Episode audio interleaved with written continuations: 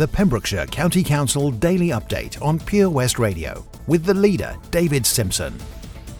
Pembrokeshire County Council is proud to support Mental Health Awareness Week, the event which runs to Saturday, the 24th of May. We're celebrating and promoting kindness is a key message during the event. The Mental Health Foundation says this year's Mental Health Awareness Week could be its most important given the ongoing COVID 19 outbreak. Protecting our mental health is going to be central to us coping with and recovering from the pandemic. Now more than ever, it is important that we look after our mental health and show kindness to one, other, one another.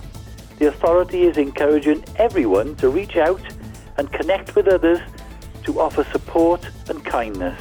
Small acts of kindness will help people to feel connected and that they are not alone, creating positive feelings and improving mental well-being. The latest news from our local authority, Pembrokeshire County Council on Pure West Radio.